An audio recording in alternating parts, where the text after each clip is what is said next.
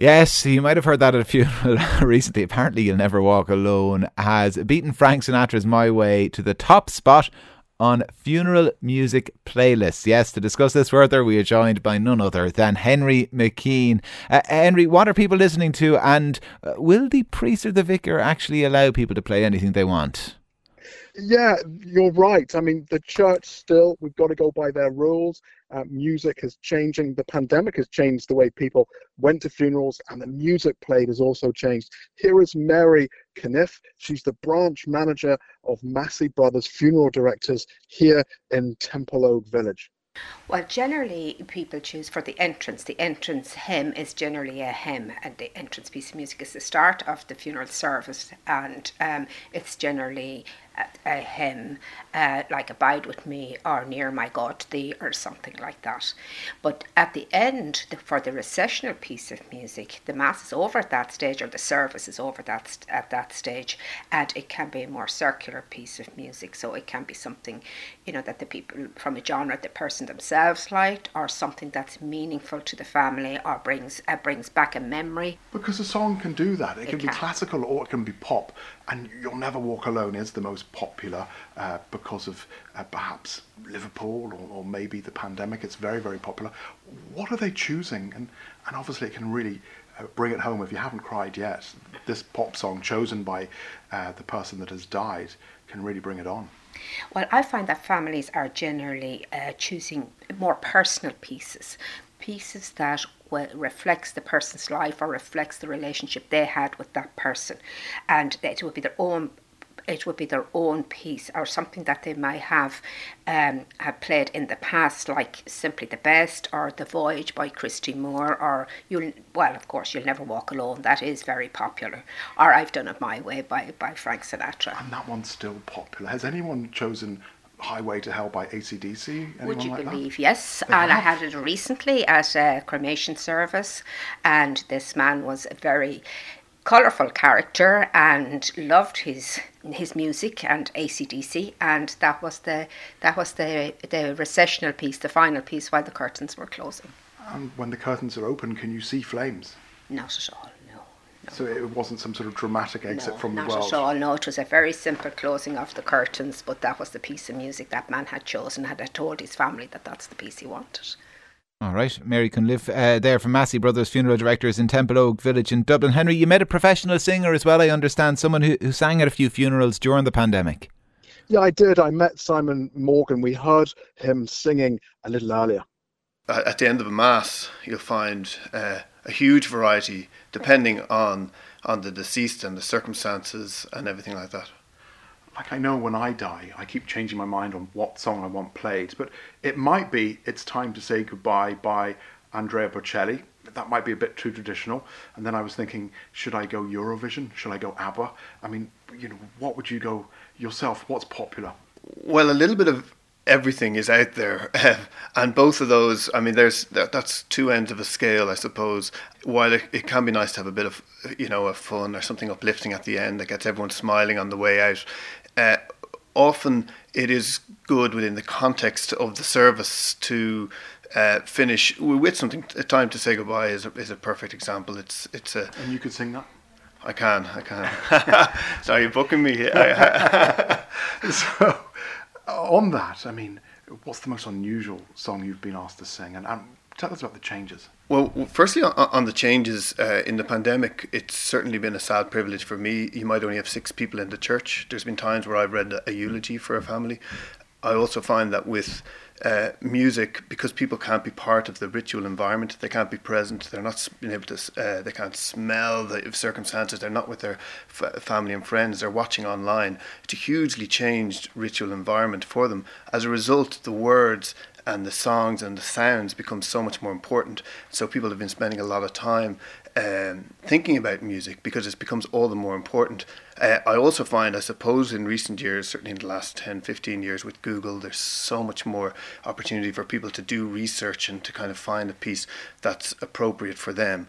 So as a result, you do find uh, I've done everything from Brenda Fassie, a bit of Zulu, uh, Venezuela, uh, to uh, uh, to the Beatles, to everything else. But as I say, usually I, I would advise a family um, or or loved ones of of the deceased to to consider carefully the music and that it is kind of in keeping with uh, the, cer- the ceremony, depending on where it's taking place. Because there's so many places where you can have a ceremony now. So just to be aware of the setting for your own uh, sake as much as anything else.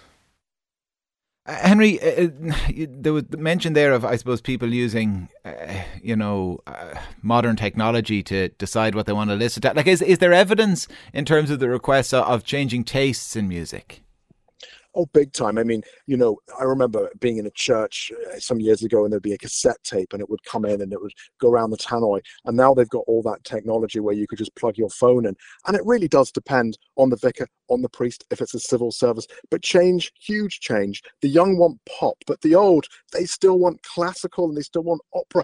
Tina Turner is popular. I actually like a bit of Tina Turner. Fleetwood Mac, The Chain. Uh, we mentioned You'll Never Walk Alone by uh, Gerry and the Pacemakers, the Liverpool anthem. That was played something like 10,000 times. And The Greatest Showman is also very popular. And Ding Dong, The Witch is Dead. What a great track. Um, here are the public. I know this is a bit morbid, but what are you going to have played at your funeral? Alberto Callier, he plays the accordion, some terrific lively dance music and that type of thing. I heard the Death March on the way out, which I thought was brutal. Just terribly somber with a really heavy organ, and it, I thought it was awfully depressing. So it was proper misery. It's funny, it, uh, some places don't allow them, but sometimes the more modern music and kind of uplifting, you know, to leave to that. Heard My Way for some people, which I thought was very brave. So My Way was the most popular. It's been replaced with You'll okay. Never Walk Alone. For you, what are you going to have played at your funeral? I'm not a Liverpool fan, so I won't have You Never Walk Alone. Amazing Grace, how about that? Adele. It won't be hello anyway, because it will be a goodbye. No, that's a, yeah. Easy on me. By Adele, yeah. History by One Direction. You'd like that played? Yeah. I played it when I was small in primary school. We used to sing it. so you think when you live a full life and you're elderly, you'll still want a bit of 1D? Yeah. Something happy. Because I want my life to end in a sad thing. I want it to be a happy thing. Well, I haven't been at a funeral for a long time since my mother died and my brother died a couple of years ago, but uh, classical more music than punk rock stuff, you know, it's all classic. So not punk rock? No, nothing nothing rock, nothing like that at all. It's all been more somber sort of stuff. And what will you have at your funeral? Sancta Lucia type thing, you know. This sort of music I like. I like somber music too. I like classical music. That's what I'm at, at my age, you can see. I wouldn't be into punk. Yeah, a lot of people listening, Henry, might be into somber music or something more classical. But I mean, can you ask the priest to play anything? Like, would you ask for the Pet Shop Boys? I am a big Pet Shop Boys fan. Um, it would be tempting, but it's quite difficult to persuade the priest. It's on whatever priest. Uh, it's up to each individual priest or vicar to decide what they agree to. Some of them are quite religious, and they would say no. But remember, Kieran, this country we're very good at a few things, and one of them is an Irish funeral. We are brilliant at funerals, and you can't beat a good Irish funeral. is always much better than a good Irish wedding. Here is Mary Caniff again from Massey Brothers. They are conducting the service, but they will have had the opportunity to have the discussion. So they know in advance. The family know. They know in advance. They do. They would have the uh, funeral liturgy all discussed prior to the funeral mass taking place or the service taking place. And the most unusual pop song that's been chosen in your 20 years working in the funeral sector? Burn Baby Burn was certainly Burn Baby, Baby Burn, Burn, Disco Inferno. Disco Inferno, that was played. That certainly was one. Uh, Supermarket Flowers is very popular also by Ed Sheeran. I find he's very popular too. Now it's a beautiful piece of music, lovely. When you listen to the words and the text of a song and, and, and, and the intent of the words can be very important and it can be very important to the family if you are doing the service for somebody of that era, well, then they're very likely to ask for a piece of music like that.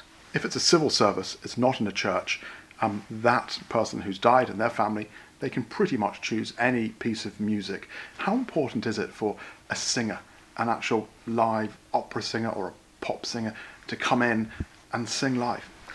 It's it's very important, and it's very important for the likes of a civil service because the celebrant who does a civil service, who conducts a civil service, will have met that family, and they will have weaved the music through the service, and it's generally very much part of the service. It could be three or four pieces of music weaved in between readings or poems or eulogy or whatever. So it's the, the music chosen at that particular time will be very much about the person, their genre, whatever they, they were into they would guide the family very much so as to what can be played, perhaps with an organ or whatever is nice with a, a, cello, or maybe we should introduce another instrument if you want that piece of music.